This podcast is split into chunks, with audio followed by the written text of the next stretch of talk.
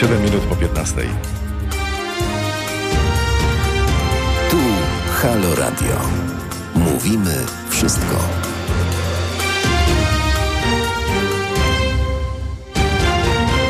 Zaczynamy Halo Aktualności. Coraz bliżej weekendu, dzisiaj czwartek, 25 marca, a w ten weekend zmieniamy czas. Warto o tym e, pamiętać. E, Pewnie w piątek, czyli jutro, porozmawiamy o tym, jaki jest sens zmiany tej, zmiany tej czasu, ale to dopiero jutro. Dziś e, imieniny Ireneusza, Łucji, Marii, Nikodema i Dyzmy. Czasami to się łączy w jedno. Na Białorusi Dzień Woli. W 421 roku, według legendy, w południe tego dnia została założona Wenecja. W 1807 roku Wielka Brytania zniosła niewolnictwo. To są Halo Aktualności. Na które zapraszamy. Paweł, który jest realizatorem, Agnieszka Jóźwik, która jest wydawczynią i Mariusz Roko. Skłaniamy się. Państwo zwracają uwagę na to, że powiedziałem, że jak ten antyspołeczny reżim przegra wybory, to nie wiadomo, czy następny prospołeczny też nie będzie reżimem. Ja nie, ja nie mogę Państwu dać gwarancji, że opozycja, kiedy przejmie władzę, to oni tak lekką ręką zrezygnują na 100% z takiej siły aparatu państwa, który został zbudowany rękami Prawa i Sprawiedliwości. Mają Państwo taką pewność? Bo ja nie. Witam Państwa bardzo serdecznie i Pana Józefa i, pani, i Pana Dariusza. Pan Józef wita Szkocja, pozdrawia Wolne Radio, dziękujemy. Pozdrawiamy Wolną Szkocję. Mogą Państwo pisać na naszych mediach społecznościowych, na YouTubie, na Facebooku. Polecam naszą stronę internetową halo.radio. Teraz małpa halo.radio jako skrzynka i telefon 22 39 059 20 2. Porozmawiamy dzisiaj o godzinie 16.30 z panią dyrektor Urzędu Statystycznego w Krakowie, bo oto w kwietniu rusza Narodowy Spis y, Powszechny. Pierwsza myśl, która się rodzi w głowie, jest taka, no jak to, tu mamy szalejący COVID, tutaj mamy kolejne obostrzenia, teraz będziemy robić spis powszechny, czyli ankieterzy będą chodzić po domach i będą nas y, spisywać i znowu to się wszystko wymiesza. No nie. Ponoć pomysł jest taki, że będziemy mogli zrobić to najpierw przez e, internet, potem przez telefon, a dopiero w ostateczności ktoś nas odwiedzi i lepiej, żebyśmy nie powiedzieli nie. Jaka jest sankcja za to, że odmówimy udziału w takim spisie? No i też na jakie pytania będziemy odpowiadać i po co tak naprawdę robić taki spis e, kolejny już. O godzinie 16.15 Państwo się przyzwyczaili, jak sądzę, już do tego, a być może nawet polubili, że o godzinie 16.15 pojawiają się politycy na naszej antenie. Dzisiaj poseł Lewicy Maciej Kopiec, który otrzymał, jak sam powiedział, telefon z TVP z prośbą o udział w programie Motel Polska. Nie wiem, co to jest e, za program. Nie wiem, czy pan poseł wie, ale sama propozycja bardzo mm, intrygująca. Porozmawiamy również o blokadzie kanału Sueskiego. To, jest, e, to się zaczęło kilka dni temu i tak naprawdę wydawało się, że no dobra, zakorkowało się, to za chwilę usuną przeszkody i będzie dalej kanał Suezki drożny. Otóż nic z tego. A gospodarka, i to gospodarka ogólnoświatowa cierpi. E, pytanie jak bardzo. Porozmawiamy również o tym, że policjanci już mają trochę dosyć a w zasadzie policjanci buntują się przed tak zwanymi szkoleniami w Warszawie. To znaczy za każdym razem, jak są demonstracje, to są ściągani z całej Polski do Warszawy pod pretekstem szkoleń. I tutaj mm, robią to, co robią, co Państwo słyszą, co Państwo widzą, do czego nie chcę powiedzieć, że już się Państwo przyzwyczaili, bo trudno się do tego przyzwyczaić, ale to już po prostu trwa strasznie długo. Są zbierani y, do wyjazdów, na protesty, do zabezpieczenia protestów. I wielu funkcjonariuszy z Wydziałów Prewencji po prostu się temu sprzeciwia. Ale zaczniemy od y, oczywiście sytuacji covidowej, o nowych obostrzeniach i o tym, że będą zamknięte przedszkola. Nie tylko. Porozmawiamy z prezeską zarządu Fundacji Rodzic w Mieście i to już za chwilę.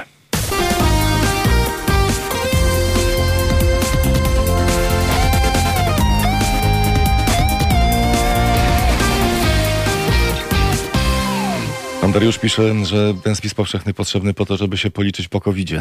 Doceniam, do, doceniam ten, ten sarkazm połączony z cynizmem. Pani Agnieszka Krzyżak-Pitura, prezeska zarządu Fundacji Rodzic w Mieście. Dzień dobry pani prezes, dzień dobry pani Agnieszko. Dzień dobry, dzień dobry. Rozumiem, że od samego rana już dzwonią do państwa telefony z rozpaczonych rodziców.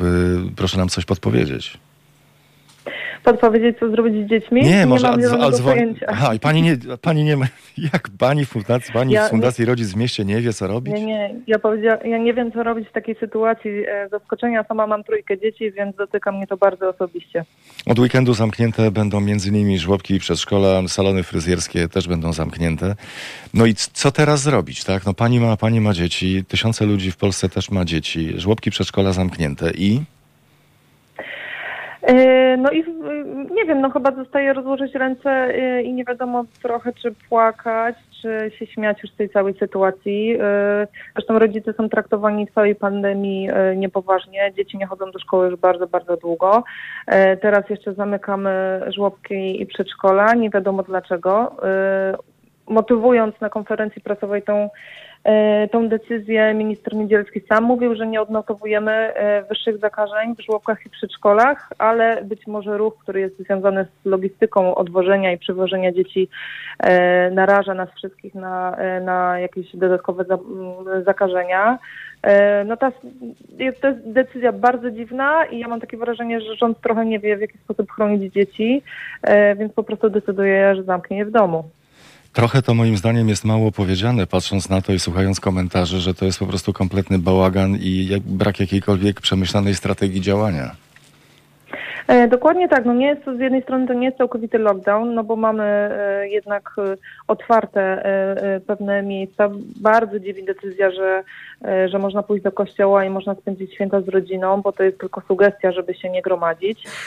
A tutaj decydujemy się o tym, że teraz setki tysięcy rodziców nagle za dwa dni będzie musiało decydować o tym, w jaki sposób organizować czas z dzieciom, ale przede wszystkim myślę, że największym problemem jest to, że trzeba się zorganizować, jak pracować z dziećmi w domu, a umówmy się, że praca zdalna, która również jest rekomendowana e, przez ministerstwo, e, przy małych dzieciach jest zwyczajnie fikcją. To może Kościół powinien się zaangażować, skoro ma wolne przestrzenie i ma taką możliwość, y, żeby wchodzili tam ludzie i przebywali. To może otoczy troską właśnie tych najmniejszych.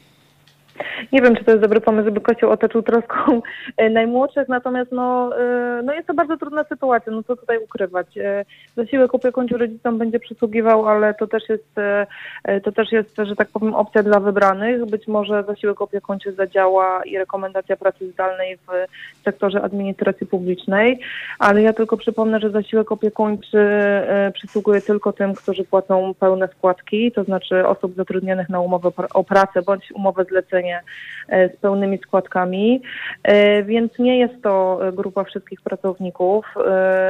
Dodatkowo jeżeli jest jeden rodzic, który przebywa w domu, co jest bardzo częstą sytuacją wśród rodzin posiadających małe dzieci, czyli takie żłobkowo-przedszkolne, że na przykład e, mama jest na urlopie macierzyńskim z najmłodszym dzieckiem i wtedy już e, tacie, jeśli nawet przysługuje mu e, faktycznie to świadczenie, e, ten zasiłek opiekuńczy, to mu nie przysługuje, dlatego że ustawodawca uznał, że jeżeli w domu jest jakiś dorosły, który się może zająć dziećmi, to może to zrobić bez względu na to, ile tych dzieci jest. Więc w takiej sytuacji bez względu na to, czy na przykład kobieta zajmuje się na urlopie wychowawczym bądź macierzyńskim jednym dzieckiem, dwójką, czy na przykład jest w ciąży, e, no to jakby już drugi rodzic nie może ją, jej tutaj wesprzeć, e, korzystając z zasiłku opiekuńczego. No a druga rzecz to jest, tak jak powiedziałam, no praca zdalna, która jest, która jest fikcją. Nie wszyscy pracodawcy decydują się na to, żeby pozwolić pracownikom pracować zdalnie. E, Nie wszyscy decydują się na to, żeby pozwolić im pracować zdalnie w, takim, w tym momencie, w którym oni będą mogli. To znaczy, mając małe dzieci w domu, raczej nie w ciągu dnia, nie w tradycyjnych godzinach. E, No i tak jak powiedziałam, no logika decyzji, gdzie można pójść, co można robić, a gdzie nie można, no tutaj jest jakby mm, totalnie niezrozumiała.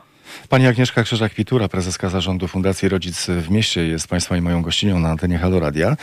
Ludzie mogą też tak sobie pomyśleć czasami, no dobrze, no ci, którzy mają dzieci, no po prostu nie pójdą do pracy, zostaną w domu, zaraz wrócimy jeszcze do pieniędzy, ale chyba nie mają świadomości tego tak do końca, że przecież ci ludzie zatrudnieni w różnych miejscach, jeżeli do tej pracy nie pójdą, to my idąc na przykład do sklepu, nie kupimy sobie chleba, dlatego że pani albo pan, którzy do tej, do tej pory nam sprzedawali ten, ten chleb, to pieczywo czy cokolwiek innego, czy warzywa, nie sprzedadzą nam tego, dlatego że siedzą w domu razem ze swoimi dziećmi.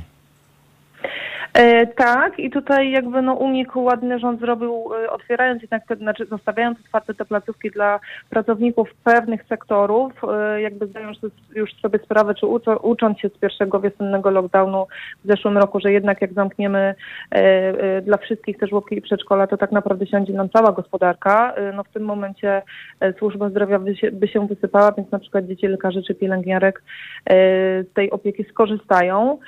No można by się tutaj nadal zastanawiać, tak, czy czy te dzieci i ta logistyka nie generuje takiej możliwości zarażenia się, co tutaj jest e, jedynym tak naprawdę argumentem za zamknięciem tych placówek. Ale ja myślę, że, e, że my sobie wszyscy nie zdajemy sprawy z takiego długoterminowego efektu tego lockdownu. To znaczy myślę sobie, że gospodarka jednak tak działa, że pewnie chleb kupimy, ale myślę, że tak działa, że nie wszyscy z tych, z tych lockdownów z powodu braku opieki nad dziećmi z tej pracy zdalnej wrócą później do, do normalnej pracy. Badania, które, są, które były prowadzone już w ciągu, w ciągu tego roku w Polsce na świecie, jasno wskazują, że niestety kobiety, którym i tak jest trudniej na rynku pracy, w szczególności mamom małych dzieci, e, to one jak najbardziej i w największym stopniu e, biorą na siebie te negatywne efekty pandemii, lockdownów, zamykania pewnych branży, a przede wszystkim właśnie zostawania z dziećmi, e, bo zwyczajnie pracodawcy się ich w ten sposób pozbywają. To znaczy na przykład nie pozwalają korzystać z zasiłku opiekuńczego, bądź mówią, że praca zdalna tak, ale jeżeli ty nie będziesz dostępna w tych godzinach, kiedy twój pracodawca tego oczekuje, no to zwyczajnie przestaje dla ciebie być tutaj miejsce, bo się okazuje, że jesteś pracownikiem niedyspozycyjnym. I ja myślę, że w dłuższej perspektywie będziemy się mierzyć w kolejnych latach z ogromnym powiększającym się bezrobociem kobiet, w szczególności tych właśnie posiadających małe dzieci. To z czego ci ludzie mają teraz e, wziąć e, pieniądze na życie? E, nie wiem, to jest trudne pytanie.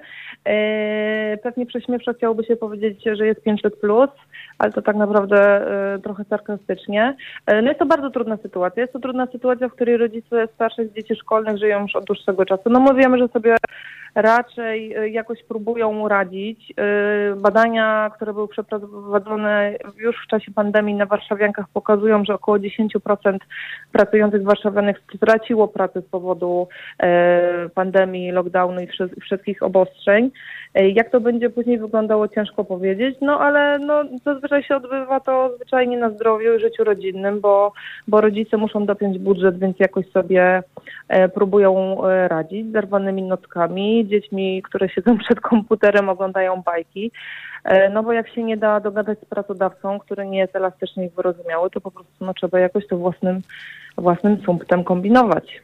Ja tylko czekam teraz na wypowiedź. Ciekawy, kto zdobędzie tytuł pierwszego mądrali bądź mądralińskiej, na przykład e, z obozu rządzących i powie, a widzicie, a trzeba było realizować taki tradycyjny model polski e, rodziny wielopokoleniowej. Wtedy babcia z dziadkiem by zostali z dziećmi, a wy byście poszli do pracy. Yy, no, ciężko mi to skomentować, mhm. tak naprawdę. Yy, jakby być może, nie wiem. Znaczy ja mam wrażenie, że rząd sobie zdaje sprawę z tego, że bezrobocie kobiet, w szczególności matek, to jest duży problem, ale on nie jest podejmowany no, zwyczajnie po linii politycznej, tak? No będą się martwić następni. A to, z czego te kobiety później będą chociażby y, brały emeryturę, no to już pewnie nie będzie problem obecnie rządzących. A kto by myślał o emeryturach teraz, jak tu się realizuje politykę krótko, krótkoterminową. Pani Agnieszka Krzyżak-Pitura, prezeska zarządu Fundacji Rodzic w Mieście, dziś razem z nami. Bardzo gorąco dziękuję Pani Agnieszko za spotkanie i za rozmowę. Dziękuję bardzo. Przypomina się stare z historii powiedzenia a propos, że jak ludzie nie będą mieli e, na chleb, jak nie mają na chleba, to niech jedzą, co tam było? Kremówki, tak? Czy ciastka z kremem.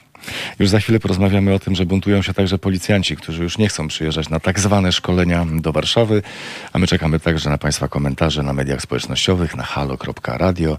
Jest skrzynka teraz małpa halo.radio i telefon 22 39 059 22.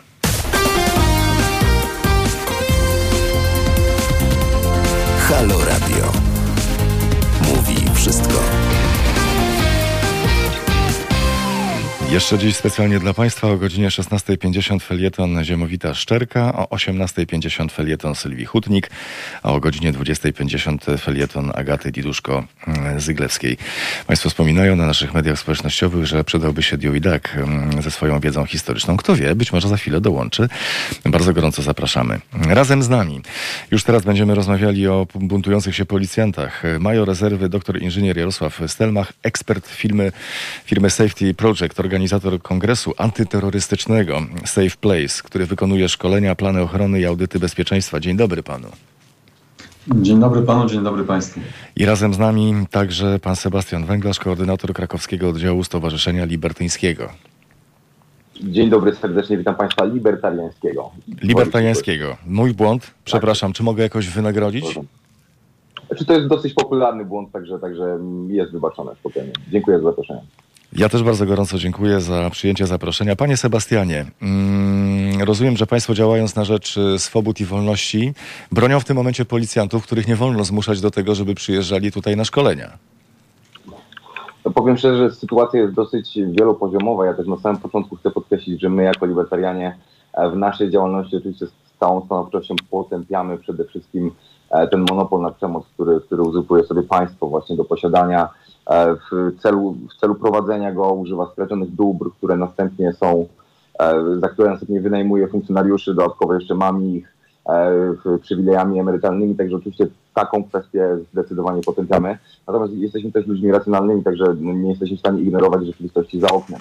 A co widzimy, co widzimy za oknem właśnie? Widzimy funkcjonariuszy i bądźmy szczerzy, ludzi, ludzi takich samych jak my, tak, troszkę z inną historią życiową, natomiast ludzi takich samych jak my, którzy muszą dokonywać czynności, które są następnie e, negowane przez sąd jako, jako, jako czynności, które nie mają podstaw prawnych, także no powiem szczerze, ja współczuję policjantom tak trochę prywatnie, Także sytuacja jest dosyć, dosyć skomplikowana. Panie majorze, dlaczego policjantom znudziło się przyjeżdżanie do, do Warszawy w ramach tak zwanych szkoleń? No, pytanie, pytanie jest oczywiście sformułowane mm, z podtekstem, ja bym to tak nazwał, natomiast sytuacja jest moim zdaniem bardzo złożona. Zamknięcie jej do jednego pytania mm, wydaje mi się jest ogromnym uproszczeniem jak popatrzymy sobie na problem e, manifestacji, zgromadzeń, zabezpieczenia bezpieczeństwa i porządku publicznego w tych, e, w tych przedsięwzięciach, to możemy popatrzeć na ten problem z różnych perspektyw. Z perspektywy pojedynczego policjanta, z perspektywy manifestującej osoby, która marzy o tym, żeby tam bezpiecznie wyrażać swoje opinie i swoje, nie wiem, zdanie E, możemy popatrzeć na to z perspektywy polityków, którzy chcieliby, żeby te manifestacje odbywały się w jedną lub w drugą e, stronę w, opcji, w odpowiedniej opcji politycznej. Natomiast pan pyta o opcję mm, z perspektywy policjantów. Z perspektywy policjantów to jest trudny temat. W większości w oddziałach prewencji policji e, funkcjonariusze służą e, dobrowolnie. E, z reguły jest tak w większości przypadków, że dla tych młodych chłopaków czy dziewczyn to jest praca marzeń. Do policji nie idzie się mm, dla pieniędzy z reguły. Z reguły to jest tak, że młody chłopak e, marzy o tym, by zostać policjantem i trafia tam do tej służby. E, ja też z takimi młodymi ludźmi pracuję, wykładając na uczelni. To są ludzie z wykształceniem wyższym, często ich marzeniem jest służyć w policji. Oni trafiają do oddziałów prewencji policji najczęściej jako rozpoczęcie swojej kariery zawodowej. No i niestety też często e, zderzają się z bolesną rzeczywistością, czyli po pierwsze realizują zadania na pierwszej linii frontu z ogromnym stopniem zagrożenia życia i zdrowia. Bez względu na charakter realizacji tych zadań, to po prostu zagrożone jest życie i zdrowie ich. Po drugie, to całe podłoże, które się chcąc nie chcąc narobiło wokół manifestacji i zawsze było, bez względu na mm, kategorię rządów, e, to zawsze policjanci reagujący na wszelkiego rodzaju zgromadzeniach byli odbierani w kontekście narzędzia politycznego. Zawsze. E, I możemy powiedzieć, że dzisiaj to jest trochę chyba bardziej wyeksponowane. No i trzeci element, ogromna presja społeczna, która teraz jest wywierana na mm, funkcjonariuszy mm, w kontekście tego, że naprawdę oczekuje się od nich po pierwsze zapewnienia bezpieczeństwa, po drugie dyspozycyjności, e, po trzecie mm, umówmy się, to ryzyko, ten, to postrzeganie społeczne tej pracy za takie pieniądze, za taki stopień zagrożenia, no budzi wątpliwości i stąd pewnie wątpliwości w pojedynczych policjantach czy grupach policjantów, którzy być może deklarują e, chodzenie na zwolnienia, czy e, jakieś otwarte protesty. Widzimy też tutaj ruchy związków zawodowych policjantów. I to jest chyba jak najbardziej zrozumiałe, ale to nie jest nowe. To jest chyba od zawsze, odkąd funkcjonuje policja. Oddziały prewencji są specyficzne. Ja nie chciałbym tam służyć, nie chciałbym tam funkcjonować w tych oddziałach, bo to jest praca strasznie niewdzięczna. Ale z drugiej strony ktoś ją musi wykonywać. Major rezerwy dr inżynier Jarosław Stelmach razem z nami, a także pan Sebastian Węglarz, koordynator krakowskiego oddziału Stowarzyszenia Libertariańskiego. Teraz się, teraz się zgadza, jest perfekcyjnie. Na Marszu Niepodległości, nawiązując do tego, że policja zawsze była postrzegana jako mm, element gry pewnej politycznej, tak? że zawsze stała gdzieś po, po stronie tego stronu poli sporu politycznego, to jakoś nie, nie, nie była tak y, mocno zaangażowana w swoje działania jak ostatnio. Panie Sebastianie, jakie są Pana wrażenia?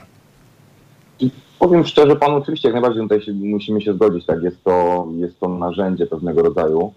Natomiast też mieliśmy okazję być właśnie w sobotę w Warszawie wraz z ekipą Veto Media. E, kręciliśmy po prostu relacje z marszu. No i powiem szczerze, generalnie tak, atmosfera była dosyć piknikowa. Ja widziałem po obu stronach. E, oczywiście, że były incydenty pewne, były, były tam jakieś wyłamy, natomiast no zawsze przy takiej grupie ludzi, przy tych emocjach i szczególnie właśnie przy tej, przy tej sytuacji, która jest tak mocno wyeksponowana, no powiem szczerze, E, duży dysonans może budzić sytuacja, gdy faktycznie jesteśmy otaczani przez zwarty kordon policjantów, którzy, którzy tworzą, e, tworzą mur, tak żebyśmy nie mogli się przez niego przedostać. No i ci policjanci apelują do nas o, o utrzymanie dwumetrowego dystansu społecznego. To ja rozumiem, że to może budzić pewne wątpliwości wśród ludzi, szczególnie takich, którzy, którzy nie mają przygotowania, nie mają tej wiedzy większej, jeżeli chodzi o już specjalistyczne kwestie, kwestie, kwestie wirusa medyczne i tak dalej. Tak to może budzić pewien dysonans, gdy jedna osoba E, nagrywająca protest jest nagle, e, nagle jest aresztowana, to też zobaczcie w naszym materiale, przez dosłownie sześciu policjantów, którzy następnie ściśle przy tej osobie stoją, aby następnie wprowadzić ją do, do auta, gdzie jest jeszcze dwóch policjantów. Także przyznam szczerze, że to może budzić e, pewien niepokój wśród ludzi i, i jesteśmy daleko od, od wszelakich teorii spiskowych, tak? Bądźmy, bądźmy racjonalni. Natomiast no, coś tutaj faktycznie może być nie tak. No i ci biedni policjanci niestety są twarzą E, zakrytą szalikiem, co prawda, i dodatkowo jeszcze maseczką, ale ciągle są, są twarzą e, decydentów tak naprawdę, bo to, bo to, bo to o to chodzi. Także no my, my, jako, my jako działacze e, trzeciosektorowi apolityczni, my skupiamy się na tych rozwiązaniach raczej oddolnych, także staramy się apelować do, do, do jednostek, tworzymy wszelkiego rodzaju akcje, też ostatnio Open Dialogue Foundation, czyli taka, taka inicjatywa, która dba, monitoruje praworządność w krajach postsowieckich, też organizowała akcję pod tytułem Wydrukuj ulotkę, E, czyli krótka informacja, aby rozdawać ją policjantom, ludziom tak naprawdę z hasłem e, wstyd mi, e, władza minie, wstyd zostanie, prawda? Także, także no staramy się w tym kierunku, to jest wszystko tak naprawdę, co możemy zrobić, bo przy starciu z tą taką machiną faktycznie przemocową państwa, no jesteśmy bezradni, prawda? No my możemy jedynie podać swoje dane i poprosić o łagodny wymiar kary, także to jest wszystko, co możemy zrobić, natomiast no, staramy się wyjść trochę poza tego schematu. To jest bardzo dobry punkt wyjścia i dobre pytanie do pana e, majora. Panie majorze, to w takim razie w jaki sposób są szkole, szkolone policjantki i są szkoleni policjanci, skoro e, czasami zachowują się w sposób nieproporcjonalny do, do zagrożenia, bo mamy jedną osobę i sześciu funkcjonariuszy policji po drugiej stronie, a z drugiej strony nie potrafią odpowiedzieć czasami na najprostsze pytania ludzi i podać na przykład podstawy prawnej, dlaczego żądają okazania dokumentu tożsamości. Mhm. Jasne. Ja powiem tak. E, ja mam trochę problem z tym, że w dobie 30 tysięcy zakażeń dziennie ktoś wpada na pomysł, by organizować zgromadzenie. Ja mam z tym generalnie swój indywidualny, prywatny problem. Natomiast to nie jest nasz problem polski, to jest problem na całym świecie. Przecież manifestacje odbywają się i protesty antykoronawirusowe we Francji, w Wielkiej Brytanii, wszędzie. Natomiast yy, i mi to trudno zrozumieć, czemu ludzie decydują się na taki krok w obliczu powszechnego zagrożenia życia i zdrowia. I teraz ludzie to robią, zgromadzą się, pomimo ogólnych zakazów, nawet nieprawnych, ale generalnie zdroworozsądkowych. Zgadzamy się chyba z tym wszystkim, że mm, jest to ryzykowne. E, no ludzie się gromadzą. I teraz pytanie, co powinno zrobić może nie państwo, ale policja. Policja powinna nie robić nic, czyli gromadźmy się, róbmy imprezy na ulicach i tak dalej, bo wolność słowa jest nad słowem bezpieczeństwo? W mojej ocenie nie. Od zawsze istniał konflikt pomiędzy bezpieczeństwem a wolnościami, e, no bo tak te dobra, ja nie mówię, że się wykluczają, ale znalezienie złotego środka jest niesamowicie trudne. E, I teraz policjant, który mm, stoi e, w swoich zadaniach ustawowych na zasadzie mm, jego zadaniem jest ochrona bezpieczeństwa i porządku publicznego, on jest kierowany tam przez swoich przełożonych w formacji hierarchicznie skonstruowanej. On ma do dyspozycji swoje środki przymusu bezpośredniego i on, szanowni państwo, znajduje się w tłumie. I on znajduje się w sytuacji, która jest ogromnie dynamiczna, zmienna. I pan się pyta, dlaczego on tak decyduje, dlaczego dochodzi do być może nadużyć incydentalnie. Dlatego, bo sytuacja wykracza poza możliwości zimnej oceny. My często tą sytuację oceniamy na kanapie, patrząc w telewizor i mówimy sobie, o Boże, ci policjanci się tak i tak zachowali. Albo na tego policjanta z tego instrybutora tak zwanego. Mm, e, bardzo łatwo jest oceniać nam, nawet pod, policjantów prewencji, z perspektywy mm, wygodnej kanapy, natomiast dużo trudniej się tam w tym zdarzeniu znaleźć. Pamiętajmy, że pododdziały zwarte kierowane są swoją taktyką realizacji zadań w pododdziałach zwartych, są kierowani przez swoich przełożonych. Ten policjant, który jest w ramach tych sześciu, to nie ma naprawdę nic do powiedzenia, jeśli chodzi o jego e, decyzje tam w ramach tych działań. Jest dowódca zabezpieczenia prewencyjnego, jest cały sztab, który tym dowodzi, są kompanie, plutony, dowódcy odcinków. To oni decydują, kto i jak pojedynczy policjant będzie się zachowywał, a już ten pojedynczy policjant na linii frontu, gdy konfrontuje się z tłumem, zachowuje się często po prostu intuicyjnie bo na niego też jest presja i psychiczna, i często też e, wyzwiska, często okrzyki, e, są ogromne emocje. Myślę, że ta ocena idąca w jedną stronę, że skupmy się nad ty, na tym, że to policjant źle, policjant niewyszkolony, policjant absolutnie nieuprawniony to jest i, i cieszę się, że pan Sebastian też kiwa głową, że, że się ze mną zgadza.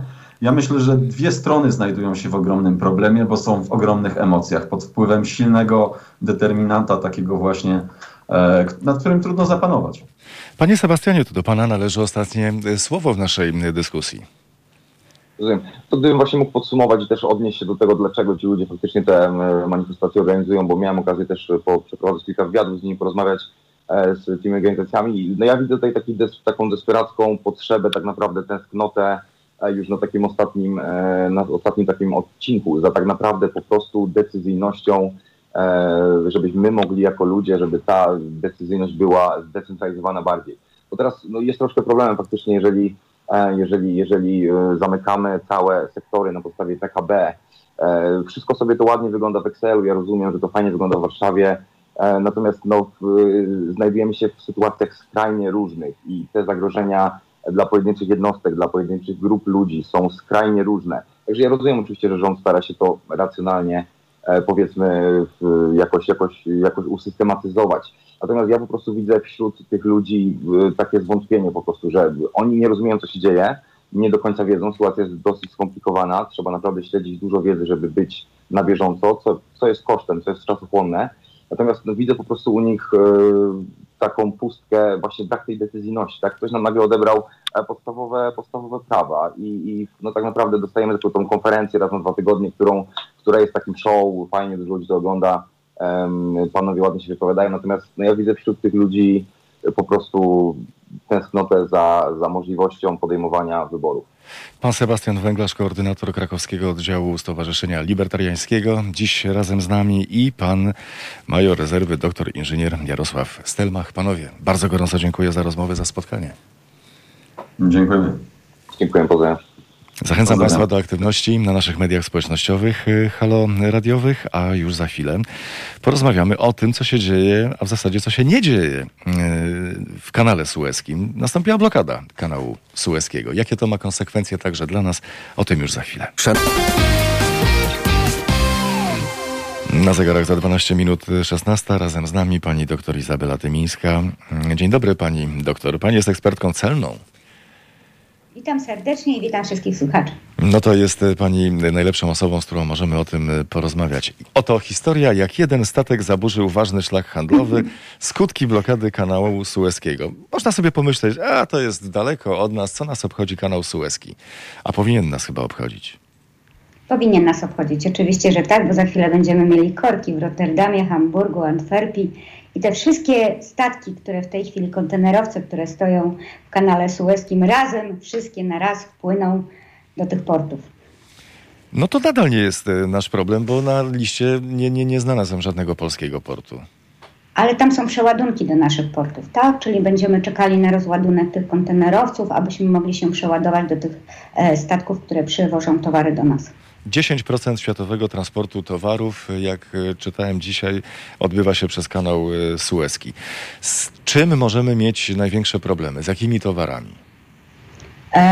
Ja podejrzewam, że możemy mieć największy problem z tymi towarami, które są łatwo psujące i które po prostu na tych kontenerowcach mogą się zepsuć, ponieważ na czas, jakby czas przeliczenia transportu był przeliczony na to, żeby one przeżyły, tak, chociażby owoce z Azji, a w tej chwili może być taka sytuacja, że po prostu będziemy mieli odpady, a nie te towary, które pewnie byśmy spożywali.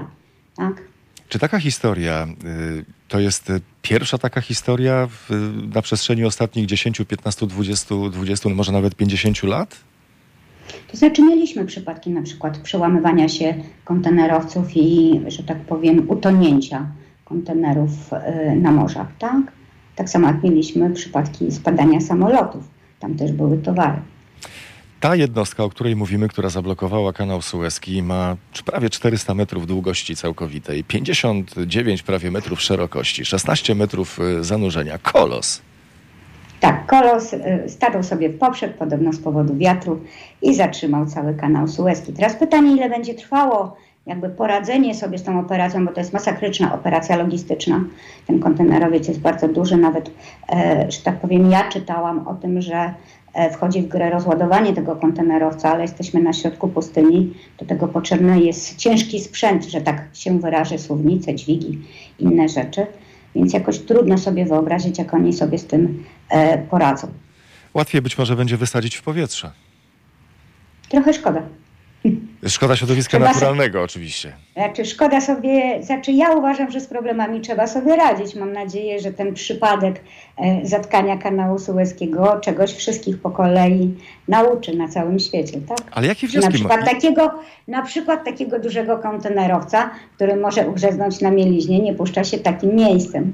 No i teraz mamy 150 tych statków, które jeszcze, jeszcze rano stały, stały w kolejce i pewnie to już jest tak. wszystko, czy będą następne dopływały i ta kolejka będzie się wydłużać? Będą następne, chyba że podejmą armatorzy decyzję, że puszczą statki wokoło Afryki, co oczywiście jest bardzo dużym ryzykiem ze względu na czas przemieszczania się tych kontenerowców, czyli wydłużenie, ale tutaj też nie wiemy, ile w razie co w tym korku kontenerowców będziemy stali, ale trzeba również pamiętać o tym, że po drodze mamy Somalię i piratów. Więc różnie może być z naszymi towarami. A z punktu, z punktu widzenia y, pracujących y, osób na cle, y, próbując rozładować taki, taki korek, y, można liczyć na pobłażliwość? Na zasadzie, dobra, rozładowujemy, rozładowujemy, nie patrzymy, nie patrzymy, byle szybciej, byle szybciej, byle się nie popsuło? To znaczy my troszkę jakby chyba nie wiemy o tym, że my na granicach celnych kontrolujemy tylko 3% towarów.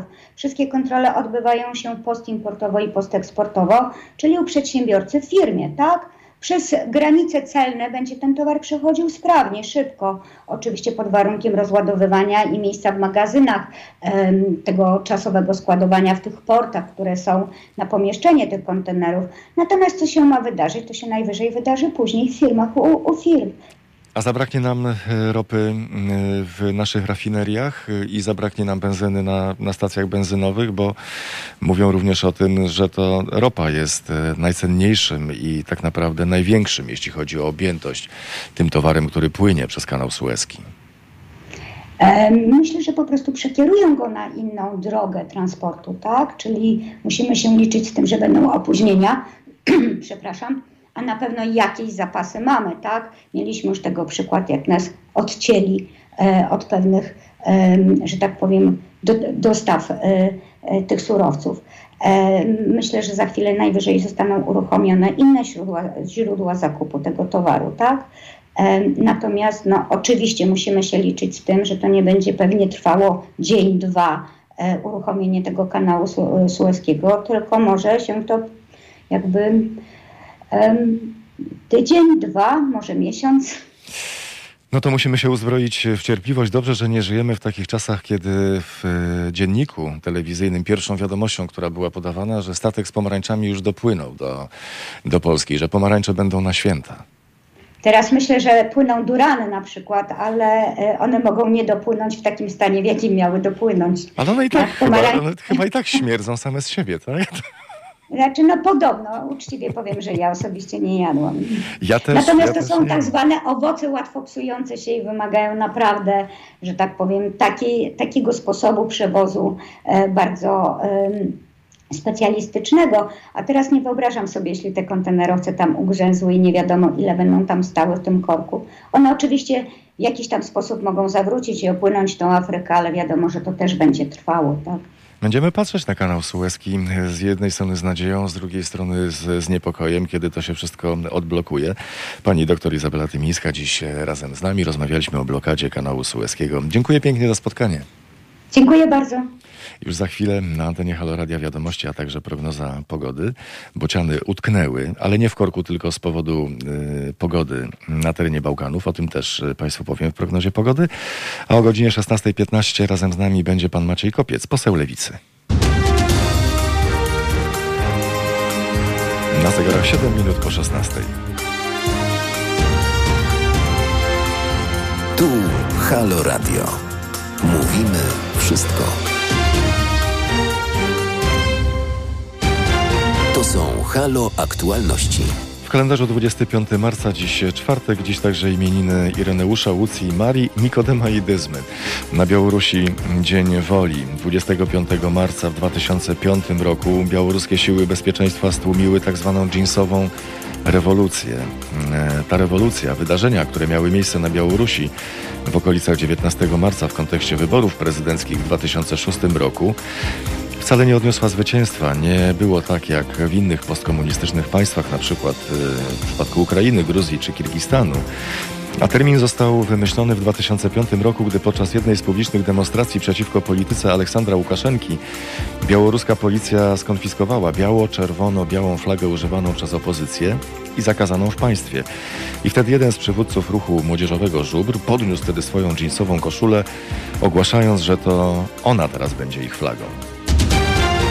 Słuchacie Halo Aktualności. Mariusz Szakos, skłaniam się ponownie, witając Państwa na naszych mediach społecznościowych, na YouTubie, na Facebooku. Polecam także naszą stronę internetową halo.radio. Polecam też skrzynkę mailową, teraz małpa halo.radio i telefon 22 39 059 22. Porozmawiamy o godzinie 16.30 mm, o sytuacji w Polsce, rzecz jasna. O godzinie 16.15 naszym y, gościem na antenie Halo Radia będzie poseł Lewicy, więc jeśli mają Państwo jakieś pytania do pana posła, to bardzo proszę, gorąco zachęcam. I to tak, tylko tak szybciutko, bo to już za 7 minut pan y, Maciej Kopiec, poseł Lewicy, który otrzymał telefon z TVP z prośbą o udział w programie Motel Polska będzie naszym y, gościem. Ale porozmawiamy także o godzinie 16.30 y, na temat Narodowego Spisu Powszechnego. To jest spis, który ma się rozpocząć e, w kwietniu i warto wiedzieć, po co się to robi, jak to ma być zrobione i co grozi nam za to, jeśli odmówimy udziału w takim spisie. Tu Halo Radio. Mówimy wszystko. Prawie kwadrans po 16. Razem z nami pan Maciej Kopiec, poseł Lewicy. Dzień dobry, panie pośle. Dzień dobry panu, dzień dobry państwu. Otrząsnął się już pan e, z tego szoku po przejściu pani Moniki Pawłowskiej z Lewicy do Prawa i Sprawiedliwości? E, Do Zjednoczonej Prawicy, Nadal nie przepraszam. rozumiem, do Zjednoczonej Prawicy, tak, do porozumienia Jarosława Gowina. Nadal nie rozumiem tego ruchu, nadal jest to dla mnie ruch bardzo zaskakujący, bardzo niekonsekwentny, jeżeli chodzi o działalność polityczną pani Pawłowskiej. Natomiast no, e, idziemy dalej i cieszymy się jako e, wiosna, jako nowa lewica z tego, że e, stosunkowo szybko się okazało, że pani Pawłowska nie chce z nami kontynuować swojej przygody politycznej. Ale też y, trzeba przyznać, y, że oczekiwała swego rodzaju pomocy także chyba z pana strony po tym, jak y, powiedziała publicznie, że takiego hejtu to się nie spodziewała. Więc pomyślałem sobie, u, to może pan poseł Maciej Kopiec zadzwoni do pani Moniki Pawłowskiej i powie, nie, no słuchaj, no to, tak źle się nie stało. Panie redaktorze, nie było z mojej strony żadnego hejtu. Też nie zauważyłem e, hejtu ze strony przedstawicieli Nowej Lewicy. E, komentowaliśmy tylko ten ruch e, bardzo wyważenie swoją drogą, oferując też pomoc, jeżeli, sugerując też pani Monice Pawłowskiej, że jeżeli doszło do jakiegoś e, przypadku, w której trzeba jej pomóc, w której trzeba w jakiejś sytuacji jej udzielić wsparcia, to jesteśmy gotowi to zrobić. I myślę, że ten komunikat dosyć jasno ze strony klubów wybrzmiał, że jeżeli z, z tym przejściem do porozumienia wiążą się dla pani jakieś nieprzyjemne historie, to jesteśmy w stanie jej pomóc i za nią stanąć murem. Natomiast no, nie, nie, nie było sytuacji, w której cokolwiek mogłoby wskazywać już po tym przejściu, że pani Pawłowska, Monika, bo przecież jesteśmy na ty i znamy się bardzo dobrze, ponieważ budowaliśmy wspólną partię, że Monika zrobiła to z przyczyn innych niż po prostu takich, że chciała przejść do porozumienia.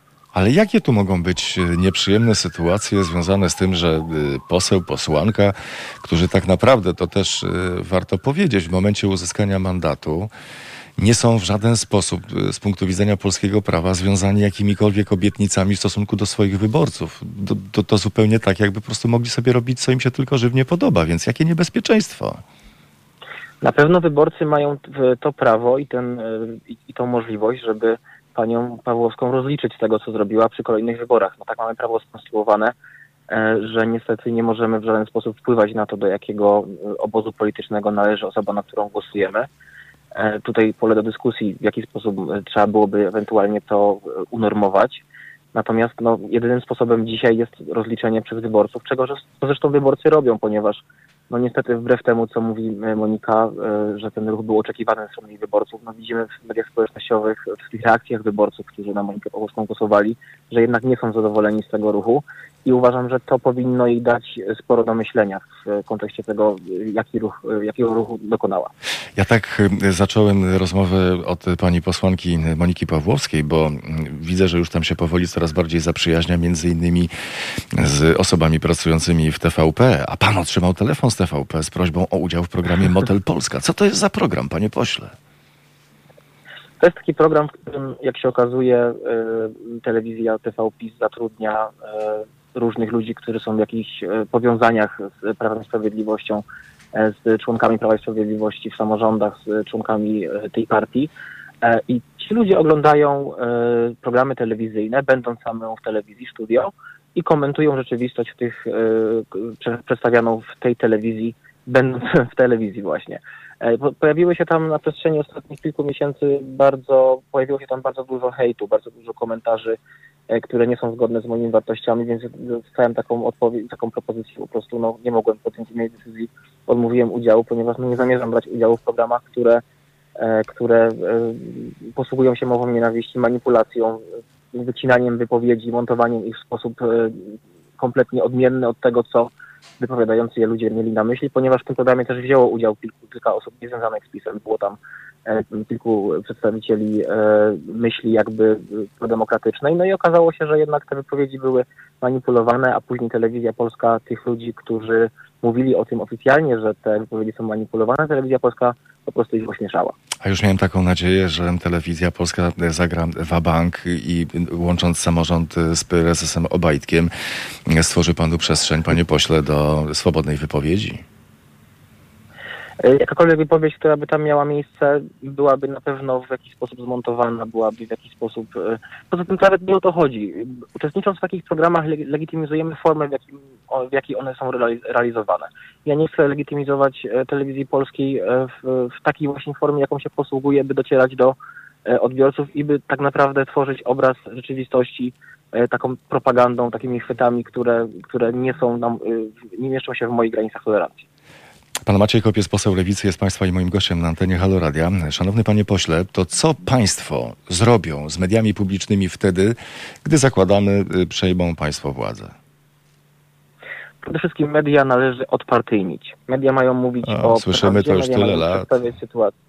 Słyszymy to już tyle lat. No, mam tą przyjemność być posłem wiosny Roberta Biedronia. Jestem posłem po raz pierwszy w życiu. Jestem posłem, który nie zchodzi z drogi swoich ideałów, który nie zmienił poglądów od 10 lat, który uważa, że takie właśnie powinny być media i w swojej drodze politycznej będę robił wszystko, żeby te media były i przedstawiały jak najwięcej prawdy, ponieważ no, tylko to nam gwarantuje mm, taką wolną demokrację, tylko to nam gwarantuje, że obywatele i obywatelki będą mieli dostęp do informacji, która jest tak naprawdę kluczowa w życiu, w życiu e, w wolnym kraju. Tylko zawsze jakoś tak się potem okazuje po wyborach, że zarówno spółki Skarbu Państwa, jak i media publiczne, jak i rozwiązania prawne, które były wcześniej przed wyborami mocno kontrowane albo mocno krytykowane przez opozycję, po dojściu do władzy przez opozycję nagle okazywały się być bardzo przydatnym narzędziem do sprawowania władzy i jakoś nikt nie chciał tego zmieniać.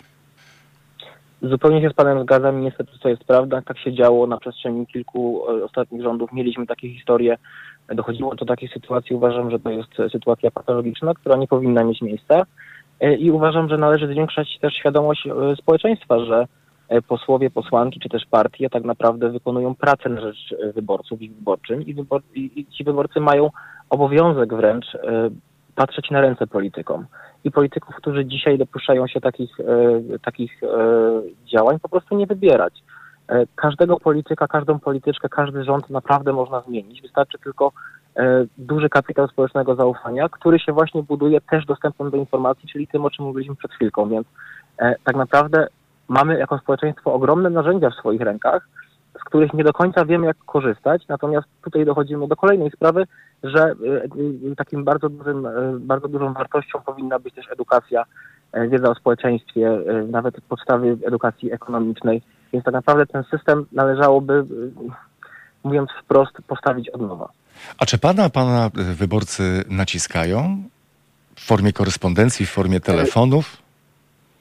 Od zawsze, od zawsze powtarzałem, e, też powtarzałem to w swojej e, kampanii wyborczej. Staram się e, wykonywać to jak najlepiej potrafię, że jestem narzędziem w rękach swoich wyborców. Ja jestem, w, jeżeli nie jestem w Warszawie, to jestem w swoim biurze poselskim, który działa bardzo aktywnie. Pracujemy od rana do wieczora, jesteśmy codziennie dostępni dla wyborców, nasze drzwi są otwarte. Mój no to, ale to tak, żebyśmy mieli czarno na białym. To ile takich, ile takich spraw, powiedzmy, no tygodniowo spływa do Pana? Spraw tygodniowo-regionalnych, którymi się zajmujemy, to y, około dwóch, trzech takich, które, które, które wymagają naszych interwencji, które naprawdę podejmujemy. Ostatnio firma Rafako Boża e, około 1300 miejsc pracy, interwencja u pana e, premiera, u pana Sasina, u posłów koalicji rządzącej, która się prawdopodobnie nie chce zapieszać, zakończyć pozytywnie dla firmy Rafako. Mm, cały czas pomoc, o której nie zawsze mówimy, o której nie zawsze chwalimy się gdzieś w mediach, interpelacje, pomoc w interpretacji prawa, e, interwencje e, poselskie z różnych, e, różnych instytucjach, które są od państwa zależne. Generalnie mamy wachlarz możliwości, który przybliża też obywatelom, zbliża, zmniejsza ten dystans pomiędzy obywatelem a instytucjami państwowymi. Niestety sondaże pokazują coś takiego, że zmagając się z bardzo trudną sytuacją covidową, to ostatni sondaż opinii publicznej pokazał, że nikt nikt z ankietowanych nie wskazał na kogokolwiek z opozycji jako osobę, nie mówię już o zespole, który byłby, albo która byłaby jakimkolwiek autorytetem w sprawach covidowych. Coś Państwo chyba przespali. Wydaje mi się, że politycy przesypiają tą sytuację albo e, nie potrafią się odnaleźć w sytuacji, w której to nie polityk ma być specjalistą i ekspertem wszystkiego. Polityk ma się otoczyć ekspertami i ma tylko za pomocą mechanizmów politycznych wdrożyć wizję ekspertów. I uważam, że to jest też problem trochę systemu, że mm, także osoby, które pytają polityków na co dzień, także niestety w mediach, e, wymagają od tego od polityków, żeby polityk był ekspertem w każdej dziedzinie. Tak nie do końca jest. I faktycznie brakuje takiego solidnego gabinetu cieni na opozycji, który byłby w stanie odpowiedzieć dzisiaj na to, jak by to zrobił, jak można lepiej, ale też jeszcze jest inny aspekt tej sytuacji. Mianowicie my na Komisji Zdrowia i innych komisjach e, prezentujemy rządowi różne rozwiązania, poprawki, różne ustawy, i bardzo często dzieje się tak, że po prostu nie, bo nie. Nie jesteście od nas, was, wasz pomysł może być dobry, ok, ale my tego nie przegłosujemy z tego względu, że e, wy sobie przypiszecie sukces i tutaj zaczynają się schody w momencie, w którym politycy patrzą na interes polityczny, a nie społeczny. Jak Państwo zamierzają dokonać tego chyba należy użyć określenia cudu, aby y, państwa kandydat na Rzecznika Praw Obywatelskich, pan Piotr Ikonowicz, został Rzecznikiem Praw Obywatelskich? Przede wszystkim trzeba prezentować e, wizję. To nic nie da, to będzie parlament decydował.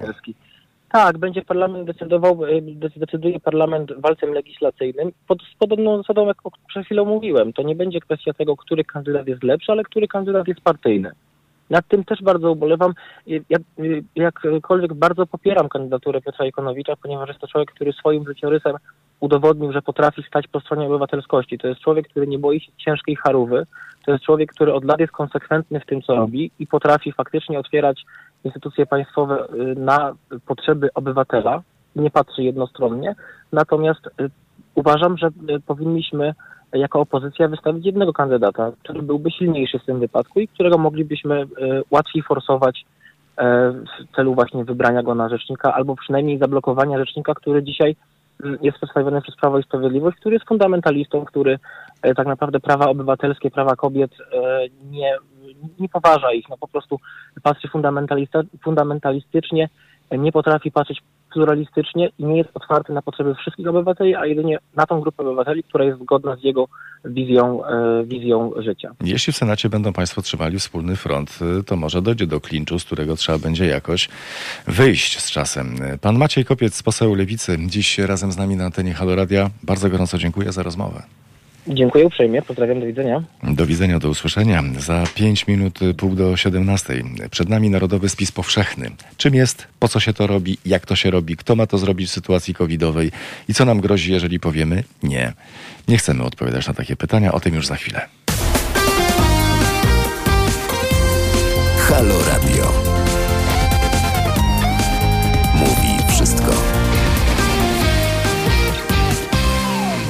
Dziękujemy za wsparcie finansowe z Państwa w strony na zrzutka.pl kośnik Halo Radio. Dziękujemy osobiście panu Tomaszowi z Rzeszowa, pani Zenonie z Włocławka, pani Izabeli z Krzeszyc, panu Adamowi z Łodzi, panu Jackowi z Lublina, panu Józefowi z Włoszczowy, panie Pawle z o panu też pamiętamy, panu Hubertowi z Obornik koło Poznania i panu Bogdanowi z Gliwic. Pamiętajcie proszę o nas na zrzutka.pl kośnik Halo Radio, a razem z nami o godzinie 16.30, czyli tak jak teraz, pani Agnieszka Szlubowska, dyrektorka Urzędu Urzędu Statystycznego w Krakowie. Dzień dobry pani. Dzień dobry, dzień dobry państwu. Przed nami Narodowy Spis y, Powszechny. No już na dniach, tak? Bo to 1 kwietnia. Tak, 6 dni. Po co się robi taki spis powszechny? E, to jest najważniejsze badanie statystyczne, które jest realizowane nie tylko w Polsce, bo na całym świecie i kraje, e, kraje wszystkie właściwie w Unii Europejskiej są zobowiązane do tego, żeby raz na 10 lat takie badanie e, nas wszystkich przeprowadzić, żeby dostarczyć informacje o sytuacji społecznej, demograficznej, aby można było zdiagnozować potencjał społeczno-gospodarczy kraju i e, kreować polityki i strategie na przyszłe lata. A czy koniecznie trzeba mówić e, prawdę w czasie takiego spisu powszechnego? E, oczywiście, że tak. Ten obowiązek mówienia prawdy wynika z e, ustawy spisowej, e, ale z jednej strony to te obostrzenia, obostrzenia ustawowe, z drugiej strony no proszę pomyśleć też, że dobre jakościowo dane to są dane oparte na prawdzie, o stanie faktycznym, więc trudno wyobrazić sobie rzetelne statystyki, które są zbudowane na kłamstwie, więc jak najbardziej zalecałabym podawanie prawdy, nie patrząc tylko i wyłącznie na ten obowiązek ustawowy, ale na zdrowy rozsądek i, e, i na ten fakt, że na danych spisowych e, będą wyciągane wnioski na, na przyszłość, które będą dotyczyć nas wszystkich. A co by się stało, gdyby ktoś przyłapał nas na kłamstwie? Gdyby ktoś przyłapał nas e, na kłamstwie, moglibyśmy zapłacić karę grzywny. Dużo? Około 500 złotych. Od jednorazowego, czy jak policzy się, że w czasie jednego wywiadu padło 10 takich kłamstw? Myślę, myślę że od jednorazowego. Podob, podobnież jest też określony wymiar, e, wymiar kary e, za to, że nie weźmie się udziału w, w spisie. U nas jest to około 500 e, zł. E, teraz e, na przykład zaczął się spis w Wielkiej Brytanii i tam można zostać ukaranym karą grzywny około 1000 funtów za to, że nie weźmie się udziału w spisie. Jak ten spis teraz z technicznego punktu widzenia w sytuacji covidowej będzie przeprowadzony w Polsce? Ankieterzy już chyba nie przyjdą do naszych drzwi. E, absolutnie nie, na pewno nie teraz. 1 kwietnia rusza samospis internetowy i samospis internetowy będzie podstawową formą udziału w spisie. Co więcej, jest to też forma obowiązkowa, taki jest zapis w ustawie, że obowiązkową formą udziału w spisie jest samospis internetowy. E, przygotowywaliśmy się do tego spisu dużo wcześniej, nie wiedząc jeszcze nawet, e, że będziemy żyli w takich czasach, w czasach epidemii i zakładaliśmy, że, że spis odbędzie się właśnie w drodze samospisu internetowego jeszcze przed e, 2000, 2020 rokiem i już nasze systemy informatyczne przygotowywaliśmy do tego, żeby właśnie w ten sposób przede wszystkim zbierać dane. Więc praktycznie będzie to wyglądać tak, że od 1 kwietnia można będzie wejść na naszą stronę internetową, e, stronę Głównego Urzędu Statystycznego. Ona ma adres spis.gov.pl e, i tam e, znajdą Państwo e, ankietę e, do samospisu. E, Będzie można się do niej zalogować e, poprzez profil zaufany. Jeśli ktoś nie ma profilu zaufanego, to podając numer PESEL i dane uwierzytelniające, e, będzie mógł wejść do, do tej ankiety. W przypadku cudzoziemców, którzy też muszą wziąć udział w spisie, no i oczywiście nie mają numeru PESEL, e, podają e, jakby dane tymczasowe do logowania i tworzą sobie hasło, dzięki któremu e, ich dane będą zabezpieczone. Pani Agnieszka Szlubowska, dyrektorka Urzędu Statystycznego w Krakowie, jest Państwa i moją gościnią na antenie Haloradia. Trochę dużo, Pani Agnieszko, tych danych bardzo wrażliwych. Podejrzliwość mówi mi, że znajdzie się ktoś, kto będzie chciał zapolować na te nasze dane. E, Miejmy nadzieję, że nikt na te dane polować nie będzie. E, będzie.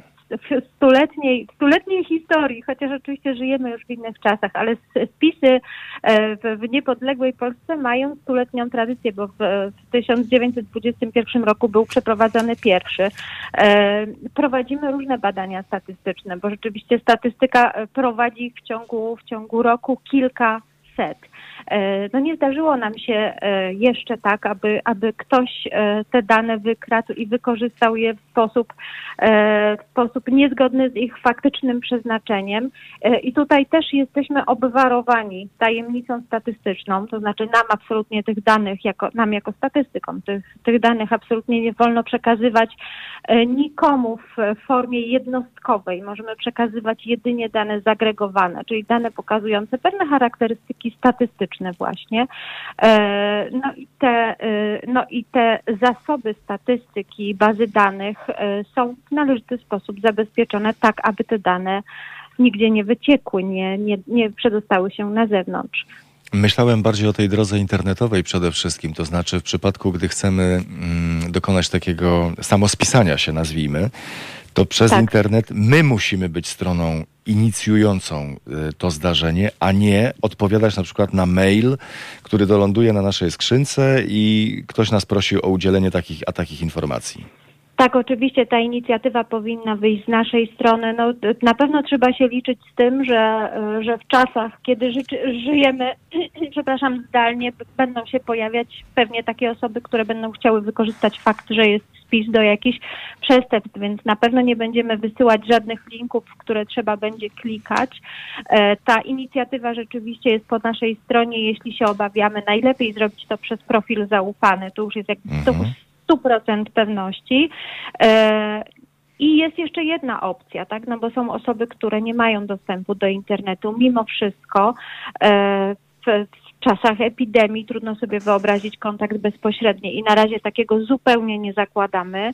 E, Natomiast e, przygotowaliśmy infolinię statystyczną. No i na tą infolinię będzie można od 1 kwietnia dzwonić, żeby również podać swoje dane. My te dane będziemy rejestrować w aplikacji takiej, jaką by ktoś mógł zobaczyć na swoim komputerze, gdyby go miał. Czyli nikt do nas tak naprawdę nie będzie dzwonił, a jeżeli zadzwoni z prośbą, przedstawiając się jako rzekomy rachmistrz bądź rachmistrzyni tego spisu narodowego, absolutnie nie udzielasz takich danych. E, To tutaj, e, tutaj też, e, też wyjaśnię. Przyjdzie taki moment, kiedy zaczną dzwonić rachmistrzowie, dlatego że no mamy, mamy to przekonanie, mając doświadczenie chociażby po spisie rolnym, że nie zbierzemy wszystkich danych od wszystkich mieszkańców Polski poprzez internet i poprzez samospis e, na infolinię. Także rachmistrzowie spisowi również będą się z Państwem kontaktować. E, Najprawdopodobniej już na początku maja, e, no i będą dzwonić do tych, do tych mieszkań, do tych osób, które nie do, dokonały samospisu jeszcze, czyli nie spisały się przez internet albo nie zadzwoniły na infolinię. Więc może się zdarzyć tak, że będzie dzwonił rachmistrz, ale on wtedy zobowiązany jest do tego, aby podać swoje imię i nazwisko i numer e, ID. E, my ten e, numer, jeśli nie mamy pewności i jego nazwisko, możemy zapisać, oddzwonić na infolinię statystyczną albo w internecie sprawdzić, czy taki człowiek faktycznie jest rachmistrzem spisowym. Będziemy mieli specjalnie dedykowaną ku temu stronę internetową Sprawdź Rachmistrza. E, więc tutaj tą tożsamość będzie można potwierdzić. Oczywiście w przypadku jakiegoś podejrzenia, że dzwoni do nas ktoś, kto chce wyłudzić nasze dane, to też bardzo proszę o kontakt z najbliższym urzędem statystycznym, czy po prostu z policją, dlatego że y, trzeba, trzeba jak najszybciej reagować w takich sytuacjach. Trochę tych pułapek e, po drodze jest, ale mam nadzieję, że szczęśliwie uda się je wszystkie ominąć, a potem już Państwo dostaną najpiękniejszą rzecz z tej całej pracy, czyli w końcu dane na biurko. I co wtedy oprócz radości? Ja bym powiedziała, że ta radość powinna być wspólna. Jak powiedział, powiedział e, kiedyś e, mój znakomity kolega z Poznania, dane statystyczne są jak bochen chleba. Tak naprawdę każdy może e, podejść, częstować się i się nasycić, dlatego że dane statystyczne są potrzebne nie tylko nam, statystykom, ale i środowisku naukowemu, e, samorządom, e, rządzącym e, przedsiębiorcom, którzy podejmują e, decyzje strategiczne, wszel wszelkie e, decyzje powinny być e, opierane na rzetelnych, dobrych jakościowo danych statystycznych. Więc mam nadzieję, że będą korzystać z tych danych dosłownie wszyscy. No tak, ja rozumiem potencjał intelektualny, poziom wykształcenia, fajnie, to się przydaje, y, jeśli chodzi o takie ekonomiczne, gospodarcze rozwiązania, bo wiadomo, w którym kierunku można ewentualnie popchnąć y, naszą gospodarkę. Patrząc na przykład na to, w jakim kierunku już dorośli ludzie, ale jeszcze tacy, którzy nie uzyskali y, wykształcenia, zamierzają podążać, więc jak przygotować tutaj te ścieżki rozwoju. Ale wyznanie? E, wyznanie jest pytaniem, które jest zadawane standardowo w, w tym zestawie pytań spisowych. To nie jest nic wyjątkowego. E, takie pytania zadawane są też w innych krajach. U nas ze względu na to, że jest to kwestia delikatna, możemy u, e, odmówić udzielenia odpowiedzi na to pytanie. Więc w przypadku, w przypadku trzech kwestii wyznania, niepełnosprawności takiej odczuwanej przez nas, i faktu pozostawania w niesformalizowanym związku jest również takie pytanie. Możemy powiedzieć, nie chcę udzielać odpowiedzi na to pytanie. Jest Pani dobrej myśli, Pani Agnieszko, że będzie stuprocentowa skuteczność Narodowego Spisu e, Powszechnego? Bardzo bym chciała, żeby była jak najwyższa, jak najwyższa y, kompletność, jak najwyższa skuteczność. Jestem dobrej myśli po spisie rolnym E, w tym, sam, w tym samospisie wzięło udział około 20% e, rolników, a w sumie e, spisało się blisko 100% rolników w Polsce, przede wszystkim przez telefon, więc, więc mam nadzieję, że ta informacja o tym, że jest spis dotrze jak, jak najszerzej i mam nadzieję, że E, że będziecie Państwo, e, będziecie Państwo licznie w spisie uczestniczyć, jakby widząc tą korzyść dla siebie, bo nikt nie zrobi tego, nikt nie zrobi tego za nas. Tak naprawdę nie można pozyskać informacji e, o stanie faktycznym z jakichś rejestrów administracyjnych. Także jestem dobrej myśli. No, spisali się na medal, zobaczymy jak nam pójdzie. Pani Agnieszka Szlubowska, nadzieję, dyrektorka tak. Urzędu Statystycznego w Krakowie. Bardzo gorąco dziękuję za rozmowę, za spotkanie. Dziękuję, dużo zdrowia, do widzenia. To są Halo Aktualności. Potencjał intelektualny ludzi e, w Halo Radia jest niebywały. Już system spisu powszechnego został rozłożony na łopatki w pewnym sensie, ale o tym sza. Razem z nami y, Paweł Moskalewicz. Y, dzień dobry Pawle. Dzisiaj halo komentarze pod twoją redakcją. Witaj Mariuszu, dzień dobry Państwu. Czego się możemy spodziewać po godzinie 17? Proszę Państwa, debil. Debil to jest słowo, które ostatnio robi wielką karierę, e, bo już minęło ponad 200 dni od czasu, kiedy pewien debil, bardzo znany debil, e, powiedział nam, że pandemia kończy się, jesteśmy bezpieczni, nie ma się czego obawiać, możemy otwierać Polskę, kończyć lockdowny e, i wszyscy będziemy zdrowi. No cóż, wyszło debilnie. Jesteśmy bardzo chorzy, e, prawie, e, już w tej chwili nie prawie, przepraszam, dzisiejsze dane ponad 30 tysięcy zachorowań, e, pandemia szaleje, zajętych ponad 3 czwarte respiratorów, ponad 3 czwarte miejsc w szpitalach. Jest bardzo źle i nie wiadomo jak będzie. O tym będę dzisiaj rozmawiał z moimi gośćmi. Bardziej chcesz rozmawiać o zdrowiu, czy też i o zdrowiu, i też zaprosiłeś językoznawczynię do, do halo komentarzy? Nie, ja myślę, że tak bardzo nad debilem nie będziemy roztrosać. Zostawiamy to e, prokuraturze, która będzie miała e, zadanie udowodnić, a, bardzo ciekawe, fantastyczne wręcz zadanie udowodnić, że ów debil debilem nie jest. Natomiast nie, my zupełnie poważnie pochylimy się nad tym, e, jak toczą się szczepienia, jak ustawiać ta kolejka do szczepień, e, które mutacje nas atakują i jakie tak naprawdę są sensowne rozwiązania, które pozwoliłyby nam e, przestać się zarażać, e, ponieważ oczywiście można pozwolić sobie na totalny lockdown kraju, który przypuszczalnie e, zatrzymałby nieco falę zachorowań, ale za to jednocześnie przepotężny e, cios ledwo dyszącej polskiej gospodarce. Dlatego tu trzeba bardzo, bardzo rozsądnie i niedebilnie e, ważyć, ważyć rozwiązania i nad tym zastanowimy się z moimi gośćmi. Paweł Moskalewicz po godzinie 17, halo komentarze, a wcześniej, bo o godzinie 16.50, czyli już za kilka minut, felieton Ziemowita Szczerka. My Państwu dziękujemy. Paweł, który realizował dzisiejsze halo aktualności, Agnieszka Jóźwik, która była wydawczynią, Mariusz Okos. Dziękuję, do usłyszenia. To były Halo Aktualności. Na kolejny program zapraszamy jutro o godzinie 15.